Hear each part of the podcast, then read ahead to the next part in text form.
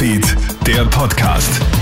Hi, Tamara Hindreich bei dir vom Kronehit Newsfeed. Ich melde mich mit einem kurzen Nachrichtenupdate für deinen Dienstagabend.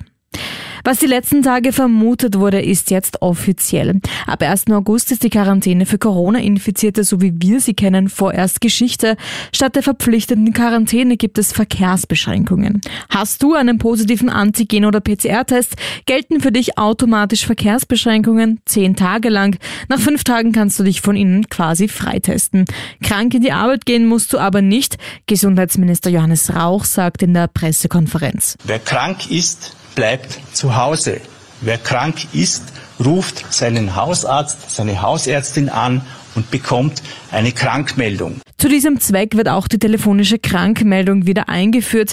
Alle Infos zu der neuen Verordnung findest du auch auf kronehit punkt at. Begeistert über diese neue Verordnung sind nicht alle. Schon im Vorfeld wird Gesundheitsminister Johannes Rauch deswegen scharf kritisiert, sogar von der eigenen Ehefrau. Die Vorarlberger SPÖ-Chefin Gabriele Sprickler-Falschlunger nennt ein Aus der Quarantäne sicher die falsche Entscheidung. Die jetzt schon hohen Sommerzahlen würden durch Urlaubsrückkehrer und den Schulbeginn noch weiter ansteigen. Damit reiht sie sich in die Kritik von anderen SPÖ-Politikern, wie etwa dem Wiener Bürgermeister Michael Ludwig ein. War es denn kein Mord? Im Falle der getöteten dreizehnjährigen Leonie wurden heute die drei mutmaßlichen Täter angeklagt, allerdings nicht wegen Mordes. Vergewaltigung mit Todesfolge und schwerer sexueller Missbrauch von Unmündigen, so lautet die Anklage. Unverständlich für die Anwälte der Familie. Sie wollen im Prozess auf jeden Fall die Anklage auf Mord ausweiten.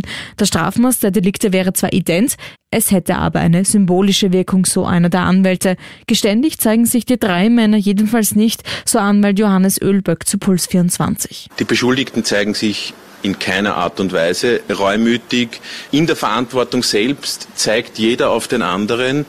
Sie haben ja auch nach der Tat versucht, alle Spuren zu verwischen, Chatprotokolle zu löschen, haben sich als Ersthelfer bei der Reanimation ausgegeben, haben sie angezogen, aber falsch angezogen. Also die haben schon einen, einen äh, guten Plan gehabt aus ihrer Sicht, wie sie vertuschen, dass sie da dabei waren. Der Prozess soll Ende August bzw. Mitte September stattfinden. Elf Zeugen und sieben Gutachter werden aussagen. Ein absoluter Horrorunfall hat sich in Athen ereignet. Ein zweiundzwanzigjähriger Brite ist nach der Landung mit einem Privathubschrauber in die Rotorblätter der Maschine geraten. Laut Medienberichten war er sofort tot. Der Brite war mit dem Hubschrauber auf der Rückreise von der Ferieninsel Mykonos gewesen. Warum er den Hubschrauber verlassen hat, obwohl der Heckrotor noch gelaufen ist, ist nicht bekannt. Der Pilot und zwei Techniker des Bodenpersonals sind bereits heute Vormittag festgenommen worden. Der Vorfall wird jetzt von Experten für Flug- und Fälle untersucht. Das war's derweil von mir. Alle Updates holst du dir wie immer im Kronehit Newsfeed oder online auf kronehit punkt at. Kronehit Newsfeed, der Podcast.